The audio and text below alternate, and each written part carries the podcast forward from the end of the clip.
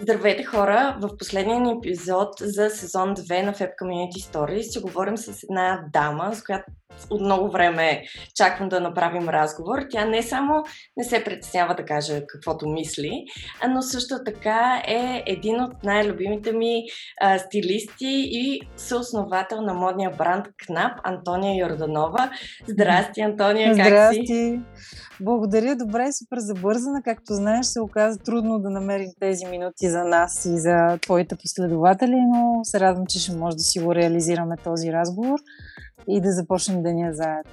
И аз също и слънцето даже изгря в наша чест, да, да може да си говорим и да се виждаме добре. Ме ми се иска в началото да те питам за Бейрут, а тъй като е важен период от живота ти, доколкото знам, пък и в доста ранна възраст, може ли да ни разкажеш малко повече за там? Ами да, Бейрут беше голямата ми любов. Аз не съм се връщала там от 92-а, което намирам за огромна грешка от моя страна, но явно имам и някакво вътрешно съпротивление, защото бих казала, че живота ми е доста шарен и противоречив в много отношения, така че и в душата ми и в съзнанието ми сигурно има противоречие, въпреки че съм напълно сигурна, че искам да отида отново. Малко особен региона, за съжаление, всички знаят и даже вярвам, че много повече хора не биха дръзнали да отидат там, което е груба грешка, защото Ливан е изключителна страна, но а, така се случи. Просто моя баща работеше там. А, не съм имала избора да попадна там, но съм благодарна, че се е случило така, защото даже съвсем скоро си говорихме с приятели. Може да звучи малко така снопски или високомерно, макар а, но когато попаднеш в различна от тази среда, която е тук в България, защото, за съжаление, менталитета и настройката на хората не е такава, каквато аз бих искала да бъдат и може би и затова много често съм провъзгласявана за хейтер. А, но а, съм благодарна за това, че съм попаднала на различно място. Всички ние, които като деца сме живели в така наречената чужбина, просто носим едно друго нещо. Много по-смели сме, много по- разгърнати в съзнанието си за това какво можем да възприемаме за нормално. Начинът на общуване е различен. И а, така се случи, че освен, че много различна среда се случи в моето детство покрай това пътуване, а, заради атмосферата, която има в този град и в тази страна за цял живот, разбира се, а, съм общувала повече с възрастни хора, с зрели хора. Вкъщи идваха предимно приятели на родителите ми, техни колеги, техни познати. А, досега ми до деца на моята възраст беше много, много по-ограничен и наваксвах с това нещо, когато се прибера в България. Така че имаше си и добрите и лошите страни, но аз съм изключително благодарна за този период. И ако не беше се случило така, може би нямаше и да разполагам с това необятно свободно време, защото там се готвех като частна ученичка. Майка ми ме учеше в къщи по българските учебници. Накрая на годината взимах изпити, за да ми признаят годината и да премина в следващия клас. А, и всъщност след като си научих уроците, което както може да си представиш една майка следи много по-различно и стрикна, отколкото ако си в училище с още 30 деца. 24 часова наблюдение имаш все пак. А, абсолютно. Майка ми лека и плюс беше учителка, така че това вече трябва да ти говори много. Uh-huh. Но след това, разбира се, оставаше много свободно време за мен, защото, както казах, стояхме си предимно в къщи. А, да не говорим, че освен размириците, там не беше прието добре дете от Европа с християнска вяра да общува с а, местните деца, освен ако и те не са от християнско семейство, каквито за щастие имаше, или пък не са деца от друго чуждестранно семейство. Така че много беше противоречив този чисто детски момент от, от този мой период. А, но от това време, с което разполагах в къщи, след това го оползотворявах много с рисуване, с игри, игри с а, барбите, които имах огромна колекция, шиеха им се дрехи. Така че а, това ми е дало допълнителната възможност от малка да си разгърна това, с което искам да се занимавам. Нещо, което ако влезеш в а, как, коловозите на нормалното детство и на нормалното ходене на училище, вероятно нямаше да, да ми се случи точно по този начин. Да, има твърде много неща, които могат иначе да те разсейват, докато ти. Да, точно така тази свобода и осамотение да можеш да, да се отдадеш на креативност. А спомняш ли да. си, имало ли е конкретен момент, в който си разбрала, че какво е твоето бъдеще, с какво ще се занимаваш? Ами аз никога не съм имала съмнение, затова нямам конкретен спомен, но си спомням, че а, някъде може би съм била на 7 или на 8. Баща ми ми купи първото модно списание. Абсолютно спонтанно го е направил, защото аз съм си кифличка от малка, но го казвам в най-сладкия смисъл, защото с нищо не съм прекалявала и поне в моята глава е така. И когато видиш, че имаш една истинска госпожица, малка фръцъл суетна, нещо, което майка ми изобщо не беше, а, баща ми просто един ден се прибра, беше ми купил три списания и аз абсолютно залепнах за тях. Просто ги изпих.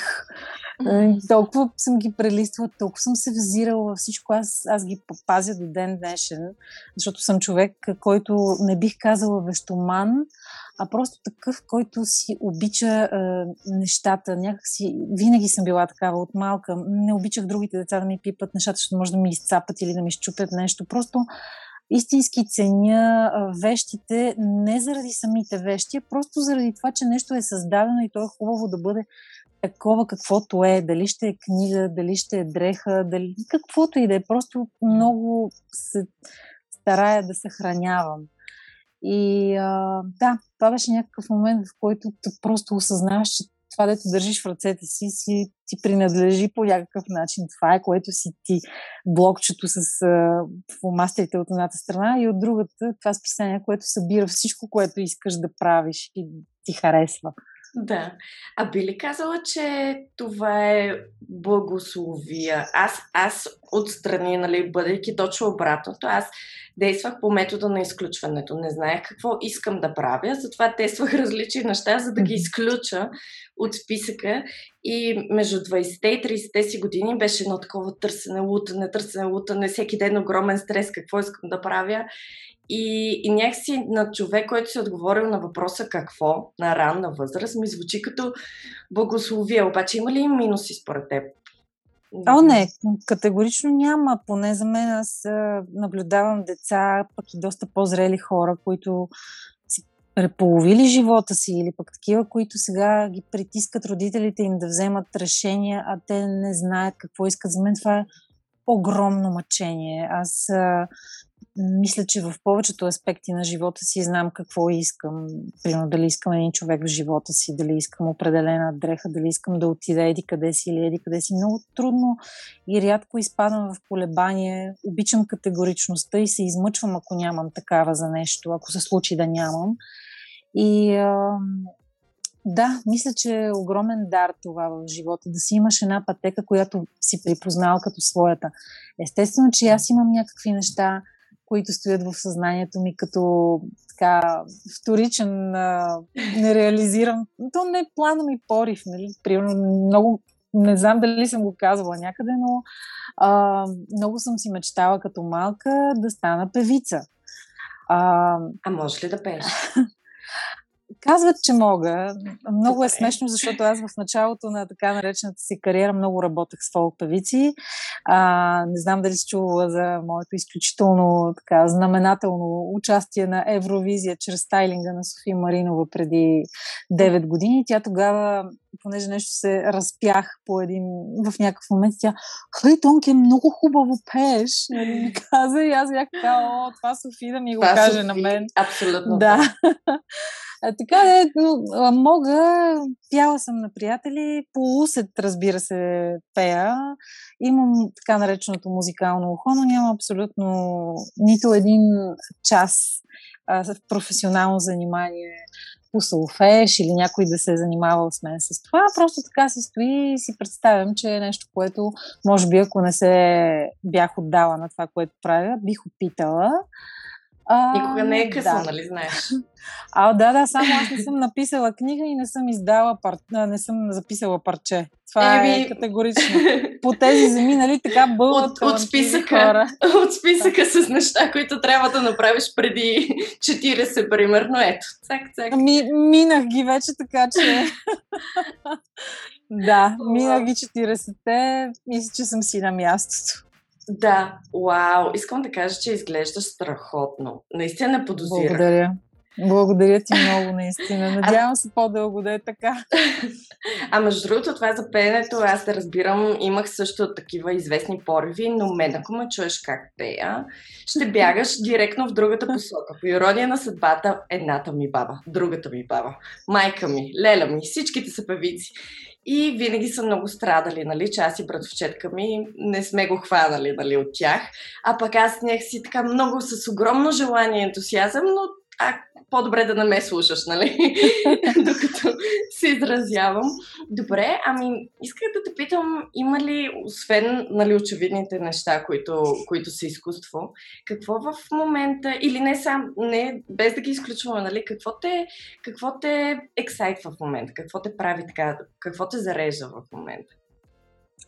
Ами в момента не бих казала, че съм в период, в който изпадам в много крайни емоции, което не е характерно за мен, но може би тази прословута а, и сложна минала, изминала година ам, промени доста неща, просто защото аз съм човек, който от много години работи яко на педали, както се казва, както казваха едно време нашите родители а, в изключително динамичен ритъм на живот и в един момент, когато се случи нещо, което просто те блъсва и ти сядаш с засилка на дивана и гледаш тъпо известно време, докато осъзнаеш, че не зависи от теб и ти не можеш повече да живееш така, доста ти се променя без да искаш всичко в главата. А, и някак си, понеже много хора си отидоха, Знам, че не е много позитивно да се споменава, но не само заради този прословут вирус, аз съм доста така крайно настроена към него и към това как се появи а, цялата истерия с вакцини и така нататък. Имам своя позиция по въпроса. Имам предвид, че в живота ми много хора си отидоха. Едни физически, други по стечение на обстоятелствата, абсолютно метафорично, нали, но просто случиха страшно много промени в живота ми последните няколко години. И в един момент наистина започваш да, да се опитваш да гледаш с други очи, защото трябва да се самосъхраниш по някакъв начин. И се опитвам в момента да освоя нещо, което не е било много характерно за мен, защото имах нужда непрекъснато да съм ексайтната, uh-huh. за да се чувствам добре. В момента се уча да се чувствам добре в малко повече покой с себе си и с нещата, които имам и истински ценя. Даже тази сутрин се смяхме с един приятел, с който сме на едни години, горе-долу в една сфера, от много време се познаваме че всъщност ние се подигравахме на нашите майки баби, как говорят за утрото като за някаква благословия, как ценят всяко утро, как всеки ден са благодарни, как а, по друг начин виждат живота. Ние имаме нужда от това ексайтване, за да се чувстваме живи и тук. И започнах да се чувствам по този начин от известно време. И като стана сутрин и чуя птичките как пеят или как излиза слънцето и аз си правя кафе и ми ухая на него. И това ми дава едно такова усещане, че и всичко е наред всъщност. Mm-hmm. Така че а, уча се на този спокойния ексайтмент от всичко нормално и от това, че имаш възможността да си здрав, да се будиш и да правиш това, което искаш. И се опитвам да не си позволявам да страдам от а, неща, които преди съм страдала. Много е трудно, защото съм много чувствителен човек и много лично приемам а, доста събития в живота си, дори да не са такива, но някак си то се случва в един момент, сякаш естествено. Да. Пък си е голям плюс да се събуждаш и да чуваш птичките. Аз лично чувам булеварда. Много шумно. така че нещо, което наистина да си кажеш благодаря за този момент. Аз често казвам също усещам, че не само аз имам и доста хора покрай мен, не само заради вируса, ами просто възможността да си останеш в къщи и малко да му помислиш някакси живота, малко да сложи една пауза, почва да те замисля точно за тези неща, което е аз да, виждам да. доста позитиви за това, нали? Точно наистина аз ги виждам, обръщаш да. внимание на някои малки неща. А случва ли си се все пак а, да натиснеш твърдо, твърде силно гъста, да стигнеш до този така модерно да се говори бърнаут, но то наистина си е актуал, в смисъл реална тема. случва ли ти се и ако да, как се справи?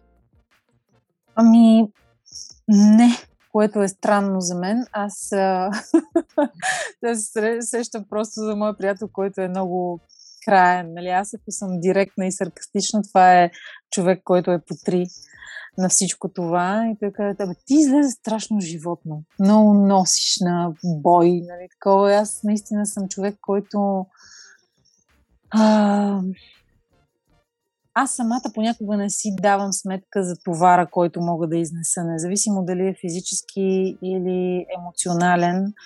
Когато съм в нещо, аз толкова му се отдавам и съм толкова систематично така подредена и отдадена, че мога с дни наред. Сега вече започнах да го усещам, но се е случвало да съм всеки ден на снимки, тичам от един мол в друг не позволявам да ми личи това, че съм изморена. Всеки ден изглеждам на хората еднакво свежа, направена, нагласена. Ли, никой не, всъщност никой не си дава сметка аз как живея и колко страшно много инвестирам от себе си във всеки един аспект. И е имало случаи, в които наистина съм заспивала в таксито между някакви ангажименти или на снимки в мола на диванче на етаж нула, да кажем. Но а, някак си успявам, не знам по какъв начин да го преработя. Може би защото не позволявам а, нищо да остава в мен. Uh-huh. А, мога, ако в момента с теб се сдърпаме за нещо, аз просто веднага ще ти кажа какво се случва.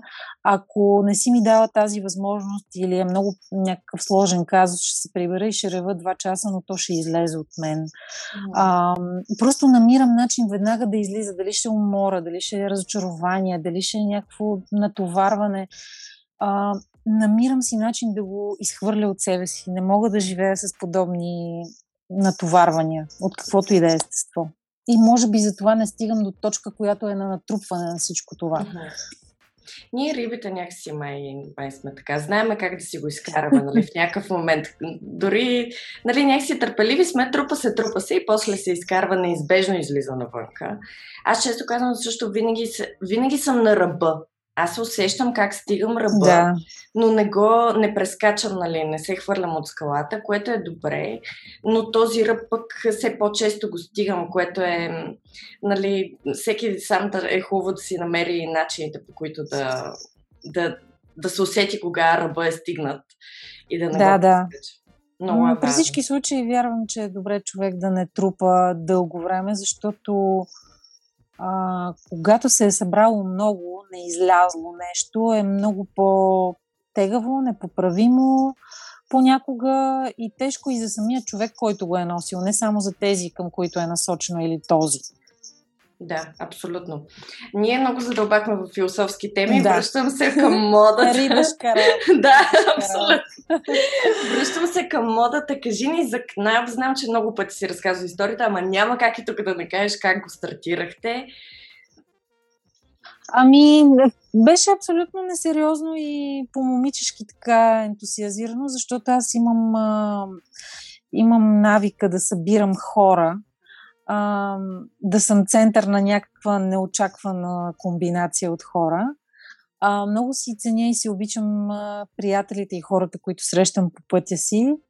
И всъщност а, с а, още три приятелки, които всяка от различен период и от различно място, но всяка е изразила по някакъв начин желанието си и умението си да изповядва естетика като моята или сходна, разбира се, защото всички имаме своя гледна точка. Просто намираме някъде, където да я съберем, да ги съберем тези виждания свои. И седяхме на кафе и си казахме, добре, крайно време, супер разочаровани сме вече от всички възможни работодатели. Трябва да направим нещо, което да не е зависимо от никой друг, освен от нас. Беше много наивно и много смешно, защото аз даже наскоро попаднах при едни мацки, които може би попадат в твоя таргет. Note, тази платформата uh-huh. за Second Hand, те също са няколко момичета. Аз като се запознах с всички тях, видях, че с няколко им пожелах да продължат да са в този състав и за напред, защото ние четирите, които създадохме КНАП тогава, вече не сме четирите. Ние все още сме приятелки, близки и близки хора, но не правим нищо заедно. Mm-hmm. Наистина се оказа изключително трудно а, да менажираш а, нещо, което не е просто вече една идея, а нещо, което трябва да върви напред с приятели. И uh-huh. дори да не бяхме приятели, самия факт, че бяхме четири, просто това абсолютно не, не вярвам, че може да работи, освен ако не са много точно и ясно разпределени функциите в един екип. Абсолютно. Нещо, което ние като едни ентусиастки, които просто казаха трябва да направим нещо, но не си разпределихме тези функции, нямаше как да се получи и ни костват доста горчиви моменти, докато отново стигнем до приятелството като чиста форма на взаимоотношения, без да имаме работни такива. И съвсем на място, аз, аз между другото много вярвам в съдбата, може да звучи много наивно, но ам, понеже много пъти съм си задавала въпроса, добре, какъв е смисъл от живота, защо това става така, защо това става това, наистина вярвам, че всичко се случва с причина, тези бабешки клишета, които са всъщност толкова доказани и се доказват всеки ден. А, Криси, с която сме учили в училище, след това в академията ни приеха само двете от нашия курс. Никога щях да кажа нещо, което не е вярно. Никога не сме се разделяли, не е вярно, защото имаше един период от няколко години, в които не сме си общували, не сме се виждали, но а, Криси от тези случки а, съдбовни, а, от тези хора, които знаеш, че просто влизат в живота ти и са там, няма вариант да ги изпуснеш за дълго или те теб. И тя се появи точно в този момент, искайки да смени работата си. Тя се занимаваше тогава с интериорен дизайн. Тя, между другото, е един от хората, които най-много съжалявам, че е изпуснала много години, в които не е рисувала и не е развивала таланта си, защото е абсолютно феноменална. Аз рядко се изказвам по този начин за когото и да било, защото много мразя да си създавам комири да величая просто е така някой, но Кристина е изключително талантлив човек и а, в този момент просто си казвам това е абсолютно естествено и нормално. След като моите приятелки, с които съм направила КНАП, истината е, че никой от нас нямаше всички професионални умения, които са необходими за това да развиеш един бранд. Аз до ден днешен а, се опитвам да уча и да добавям още към това, което знам, защото ние с нея сме учили а, как се рисува добре, как се прави живопис добре, знаем основните принципи, по които се създава един десен. А, нарисувала съм стотици скици модни в живота си, защото ми беше също голяма мечта да отида да рисувам модни скици и да ми ги купуват някакви големи брандове. Това е най-сладката част. А, тоест, ние сме наясно с процеса, но ние сме творци. Нито един от нас не е имал другите много важни умения за това да наложиш един бранд. Но просто така се случи, че а, когато го започнахме на гол ентусиазъм, uh-huh. всичко беше едно такова, о, вау, нали, ето сега ще направим много готина марка, ние сме много готини, обаче ти създаваш една колекция, виждаш, че това нещо има потенциал, но никой от нас не знае как да го продължи. И понеже другите момичета м- много искаха семейства, те бяха те още са много по-семейен тип а, от мен, много по-всеотдайни бяха спрямо тази идея още тогава. Някакси така се случи, че всички си намериха половинките, с които искат да продължат живота си а, по този начин. И а, съвсем естествено тази липса на яснота в нашия екип, в организацията на работа даде отражение. Това пък, че ги дърпаше нещо в личния живот, което беше силно към този момент, също си изигра ролята. И в един момент аз се оказах малко сама, защото вече имах достатъчно опит като стилист, достатъчно контакти с хора, които да ми подадат ръка, евентуално, ако има за какво. И а, привлякох Криси, която, с която сме си мечтали, докато сме учили в академията, как един ден ще имаме наша марка и а, каква би била тя, какво бихме направили. В един момент се озовахме на прага на това, абсолютно нереално. Бяхме такива човек, ти разбираш, че това се случва. И, и понеже и двете сме изключително то, много елементарно биха ни нарекли и нати, но аз мисля, че просто сме хора, които не обичат да оставят нещата недовършени.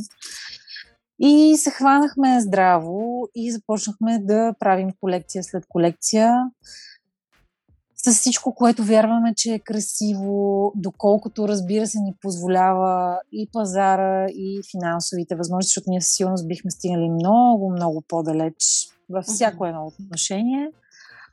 Не мога да не спомена, затова казвам, че е много важно, много е важен късмета и съдбата. Аз много съм работила, безкрайно всеотдайна съм била и продължавам да бъда в работата си, но това ме е срещнало и с много хора, които са а, го оценили това нещо и независимо, че примерно сме били конкуренция към този момент, аз в момента, в който се появи КНАП, получих а, веднага позванявания от а, модни редактори или главни редактори на други списания. Аз в този момент работех в а, списание L а, конкурентни издателски къщи, конкурентни списания, които веднага подадоха ръка, писаха за КНАП, канеха ни по телевизии. В смисъл, аз наистина а, се възползвах на максимум от всичко, което съм посяла до момента.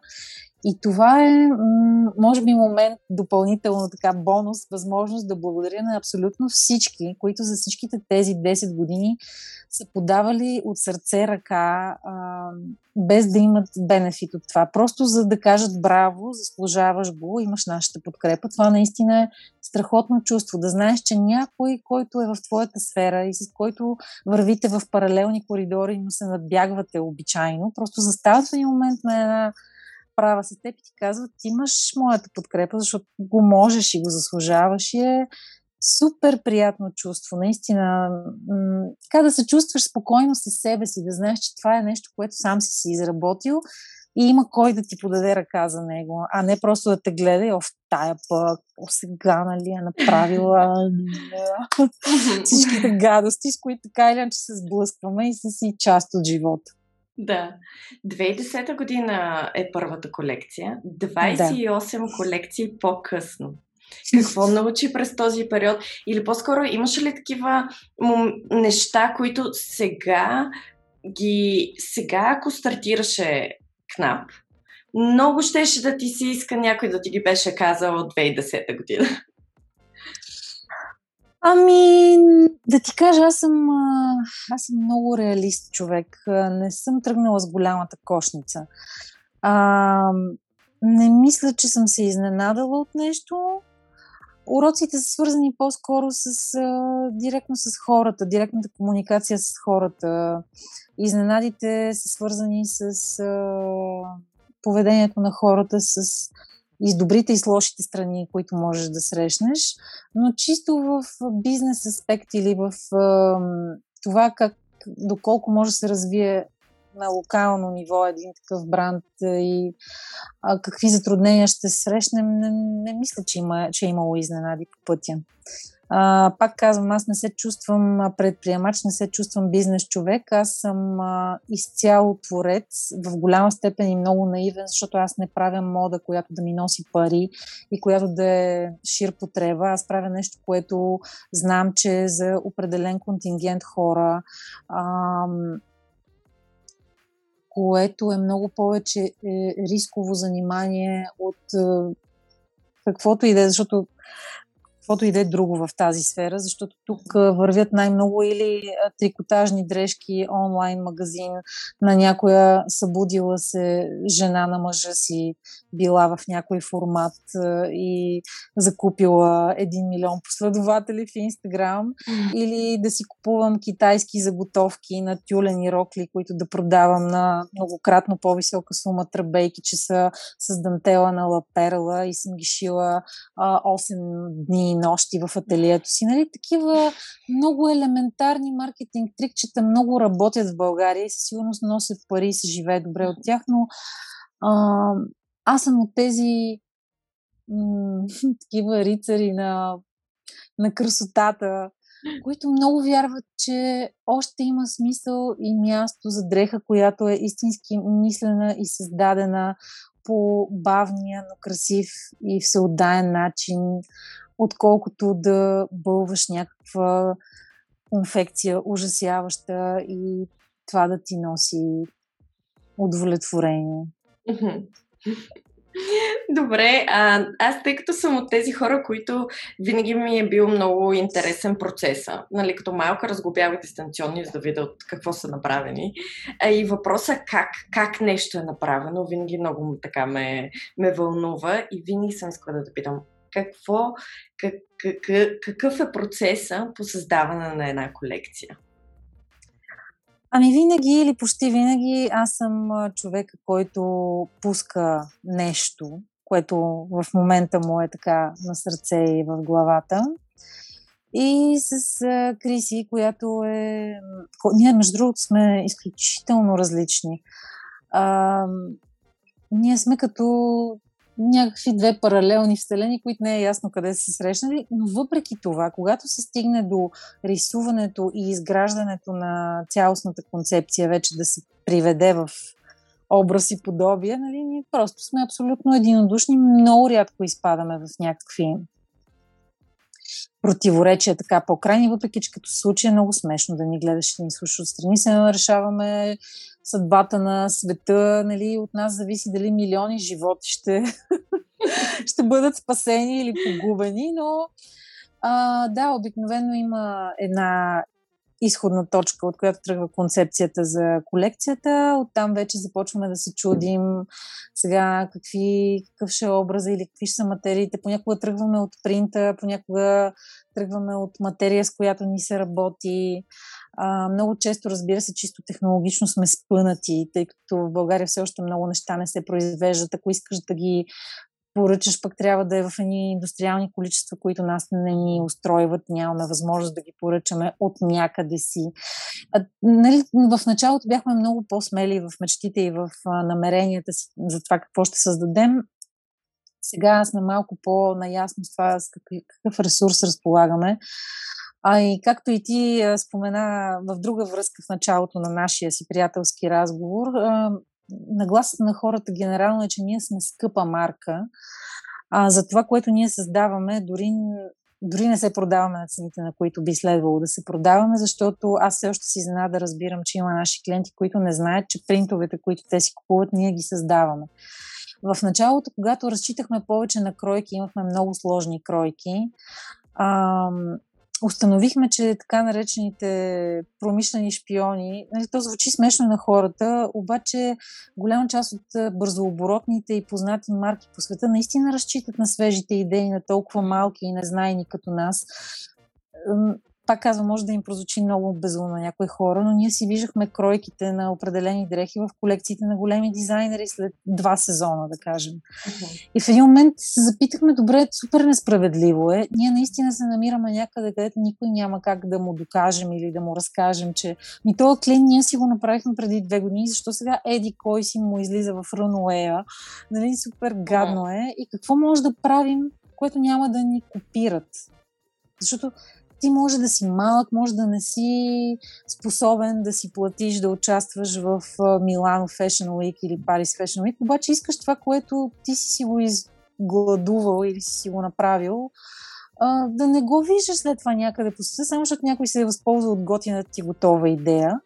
И тогава си казваме, добре, за какво сме учили толкова време в приложното, мацали сме в печатницата с пигменти и сме опъвали сита, ако не може да си правим ние принтовете. И така от един момент нататък просто това стана едно много основно изразно средство. Малко загърбихме сложността на кройките, защото това нещо изключително много ускъпява, изключително много ни спира да може да изпращаме голяма част от моделите си на наши клиенти частни по света, каквито се появиха за наше огромно щастие. И в един момент започнахме да мислим в посока на това, тази тема, която сега ни се върти като така вдъхновение, как да я приведем в действие с конкретни образи, какви да са те, на какво ще принтираме, на какъв материал, откъде ще си набавим този материал, с каква гама ни се работи. Въобще винаги идва от някъде, от различно място първообраза. Mm-hmm. И след това вече сядаме, започваме да рисуваме скиците. Аз съм тази, която рисува, Криси до мен пригласи сега, махни това, добави това. Ам, и така и го мислим. В последствие се връщаме, доизчистваме някакви детайли, добавяме още нещо. Звъни ми сутрин Кристина или аз вечер, бе, знаеш какво ми хрумна. Също този модел трябва да направим еди какво си, защото това технологично ще е по-лесно. А тая кадричка ще сложим еди къде си пък ципа ще мине. Смисъл, то е някакъв процес, който ти стои в главата и така си жужи известно време. Да. И след като сме готови с тези скици и сме а, избрали материалите, отиваме при нашата конструкторка, която е архитекта на нашите дрехи. Обясняваме и колекцията, тя започва да прави кройките, след това имаме фитинги, в които с модел уточняваме дали това е за което сме говорили или mm-hmm. трябва да се направи някаква корекция. И най-най-сладката част, о, всъщност изпуснах много важна и болезнена част, това е правенето на принтовете, защото след като Криси нарисува определения образ на ръка и го стилизира, след това вече започва сканиране, подреждане с дизайнер на принтовете, мащабиране, наливане на цветовете, правене на техническия повтор, който е необходим за безкрайния десен. Последния път с тази актуалната колекция това ни отне сигурно повече от две седмици. Просто беше някакъв абсолютен кошмар. Преди това Кристина рисува един месец. Той, това са едни много, много дни и часове работа, които никой не разбира. Mm-hmm. Просто виждаш нещо готово и го приемаш за даденост, но то зад него стоят някакви страшни истории. Горе-долу колко време, примерно, 5 месеца преди да изкарате колекцията се започва средно, без форс-мажорни. Случвало се да започнем и 2 месеца преди това и да е всичко в абсолютен хаос. Много сме неорганизирани, това трябва да е да си го признае абсолютно чисто сърдечно, но и в повече случаи зависим от страшно много други неща. Ето, примерно, миналата есен, не само заради COVID я пропуснахме, всъщност и, нали, реално, като се обърнат всички обстоятелства назад, това е причината, но не защото на нас по някакъв начин лично ни е повлияло, защото имаше хиляди поръчки. Дори в а, фабриката, от която си поръчваме еластик, на който да ни принтират рибите, или в случая еластика, на който са ни принтирани цветята, те, те разработваха с 4 месеца закъснение еластици за маски, които изнасят за някъде и бяха оставили поръчки не знам колко време назад. И всъщност на нас накрая всички материали, които ни бяха нужни за есенната колекция, бяха готови в края на декември. И ние бяхме поставени пред дилемата, мисъл, има ли смисъл да изкараме през февруари есенно-зимна колекция или просто сме изпуснали сезона тотално необратимо. И така, винаги има някакви обстоятелства, които ние не сме в индустрията. Никой не очаква от нас, ей сега да му покажем мостри за другото лято. И затова ние винаги се отдаваме на едно безкрайно блуждаене, сега какво ще правим. Да. Сега като по чудо сме готови с есенната колекция, но дано, дано да, да. Да, с есената, дано да дано да остане като начин на работа и да влезем в по-добър ритъм. Да, разкажи ми за последната колекция. Ами, това е, което споменах. Всъщност, ужасно много работа стои зад нея. Този принт беше, те, те са всъщност три принта в пролетна есен, в пролетна есената, дано да няма такава в пролетно-лятната колекция. А, голямо рисуване падна от страна на Криси. Това е къртовски труд, защото всички тези а, точици, тонове и линии са правени на ръка стотици хиляди часове наред. Е, аз за това ти казвам, ние сме някакви абсолютни луди жени, които правят някакви неистови усилия за нещо, което просто на тях им стои като еталон за красиво и заструващо си. Да. А, беше абсолютен кошмар за Криси от към колорит. Тя ненавижда пастели. Но аз казах, не сме правили пастели ужас, от ужасно много време, може би от колекцията с мечките, което е почти 10 години назад. В момента пастелите лично за мен са огромно вдъхновение. Миналата година бяхме с много основни и силни тонове. Нека направим пълен антипод на тази колекция. И Криси горката преглъща, преглъща, смяхи се много. Тя ненавижда. Особено пък розово, лилаво, такива тонове за нея. Това е някакъв колапс такъв. На мен направихме. И на мен са ми много любими. И така, в много смях и много забава с нас самите си. Да. Си я направихме тази колекция. А, за разлика от есенно-зимната сме работили почти изцяло с изкуствени материи, но се оказа, че а, просто вече, понеже работим в момента с една италианска фабрика, индустрията е толкова напреднала, че има полиестери с изключително високо качество, които а, много добре имитират естествени материи и като комфорт и визуално. Mm-hmm. Просто има много повече възможности за печат на такива материи. Чисто технологично е много по-благодатна подобна материя, така че като изключим Color Block моделите в памук, всичко останало от едни много ефирни и много страхотни полиестери, които по прекрасен начин поеха принтовете и като прецизност и като колорит, което за нас беше важно. А, работихме с почти всички материи в колекцията са полупрозрачни, което много исках да го има като усещане за нежност и за свобода. А, това, което за нас е характерно отново е налично в тази колекция, предимно роклиите от огромно количество материал, което за такъв тип принт, според мен е много важно, за да му видиш цялата красота и да и се наслаждаваш, докато носиш дреха от нея, от тази колекция. Така че в голяма степен сме си ние, но сме добавили и нещо, което на нас да ни е интересно, да се надграждаме, да се надскачаме, да, да не вървим а, непрекъснато и единствено само в нещо, което хората свързват с нас, пак да сме разпознаваеми, но да надграждаме с някакви нови материи, с комбинация от тях и с принтове, които да стават все по-и сложни и интересни. Да. Аз като цяло имам адски много въпроси, свързани с мода, които бих те питала, но а, за сега се сдържам. Има един, който много ме, много ме вълнува и забелязвам, че жените, с които си приказвам и покрай ФЕБ, и, и въобще в нашето стартъп общество, а, когато се срещаме, има една такава тенденция, която а, много голяма част от дамите се борят с нея и сега си ми паднала да, ти, да те питам за съвет. и то е тъй като голяма част от, от жените, с които комуникирам, и аз включително, са в индустрия, доминирана изключително от мъже. И обикновено, особено за такъв тип като моя, нали, по-дребни, baby face, а, понякога е много трудно да, нали, ти някакси да те приемат на сериозно, защото, нали, подрехите посрещат и по Да, да. И какъв, какъв съвет би дала на тези дами? А, какво биха могли да направят, така че хем те да се чувстват, нали? Аз правя това с power позата, нали? Две минути преди. Според мен преди това е много смешно. Не? много е смешно, затова сам, сам нали, на, на затворни врати. Но има ли нещо, което, което би ги посъветвала, което някакси може така да им, да им вдъхне самочувствие, пък и може и от другата страна да ги възприемат като нали, сякаш си тежат повече на място заради външния вид? Бих казала, че е много по-трудно да оцеляваш в среда като моята, защото аз, моите приятели гейове много ми се смешат, казват, ти си а, най-гей-френдли хомофобът. То звучи супер абсурдно, а защото аз съм обградена непрекъснато от гей хора и а, не, не казвам нищо от това с лошо чувство. За тях това е естествена среда и те най-добре виреят в нея.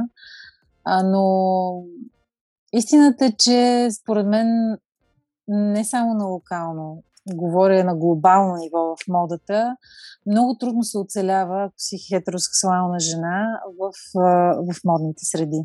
Просто а, това е това е средата на гей хората и те са изключително талантливи, изключително на мястото си повечето от тях. В тази сфера и трябва да ти кажа, че е много, много по-трудно да оцеляваш, защото те са изключително ловки, когато искат да постигнат нещо, а ти си им на пътя. И затова сме единици жените. Сега аз не съм дъщеря на Пол Маккартни, тази изключително набедена за мен жена. Примерно е просто много солидно позиционирана там и няма какво да я мръдне, но когато сам си прокарваш път в тези среди е много по-сложно да оцеляваш. И в този смисъл аз смятам, че е много по-лесно да се работи с мъже.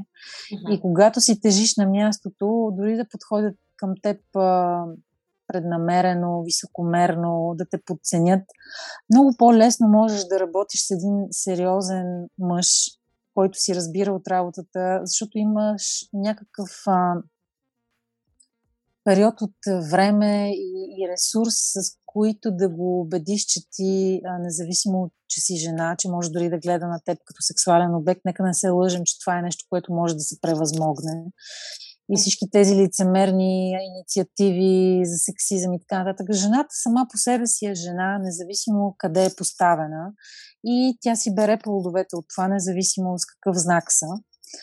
А, но наистина аз мятам, че бих се чувствала много по-добре в среда с мъже, където мога за някакъв период от време да докажа уменията си, авторитета си, това, с което мога да се гордея или с което мога да съм му полезна, ако стои до мен като колега или като мой работодател. Докато когато си в среда на гей хора и на малкото жени, нали, които има край теб, те са толкова амбицирани и толкова безпощадни, че аз мога да напиша книга за всичко, през което съм минала, като ситуация на, на предизвикателства, които е трябвало по някакъв начин да, пре, да превъзмогна, за да си запазя позицията или да вървя напред, че наистина е много филмово. Много. Аз на моменти съм се чувствала изключително изморена, защото в един момент си казваш, добре, защо е всичко това? На всяка цена ли искам да стоя в това, след като никой не те оставя ти просто да си работиш и да си вършиш работата добре, а непрекъснато има намесени а, лични отношения, а, желанието на това някой да има това, което ти имаш, пък ти си си работил достатъчно за него и никой не ти го е пуснал от небето. Uh-huh. Затова мисля, че когато един човек се чувства сигурен в това, което умее и в себе си, а, не трябва да, да се предава и да, uh-huh. и да, да, да, да злоупотребява с това нещо. Аз никога няма да отида да кажа, ама еди, кой си ме насилва сексуално. Това не е сериозно, освен докато не сте стигна до някаква реално неприятна ситуация или заплаха. Нали? В повечето случаи ти си там, за да работиш. Независимо колко мъже има около теб и как се отнасят към теб. Ако ти си там като един сериозен, солиден човек, вярващ в уменията си и в себе си като човек, няма вариант, в който това рано или късно да не бъде усетено, прието, възприето и преработено по този начин, ти да го видиш като обратна връзка и да си застанеш на позицията. Да. Много по-сложно е другото, наистина. Ами за мен е много нова, в смисъл не нова, ами непозната среда, така че благодаря ти, че разказа за, за предизвикателствата в нея. Ако аз като цяло за финал имам, имам няколко любими въпроси. Едното, което исках да те питам е, кажи ни, препоръчай ми някоя книга, която много те е променила или много така те е докоснала. О, не бих могла. Аз съм човек, който толкова потъва в книгите, че просто няма една, която да, да ме е променила до такава степен. На времето, когато прочетох Спасителят в ръста, сигурно съм била на 12 или на 13, спомням, че това беше някакъв жесток, а, такъв как да кажа, някакъв мой вътрешен катарзис.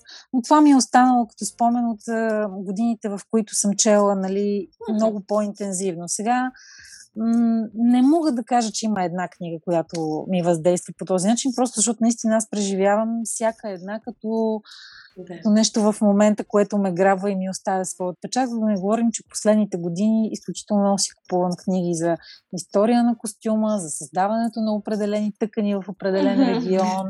За, ето сега последната ми книга е 80-те най-ключови модни иллюстратори от, от последните години.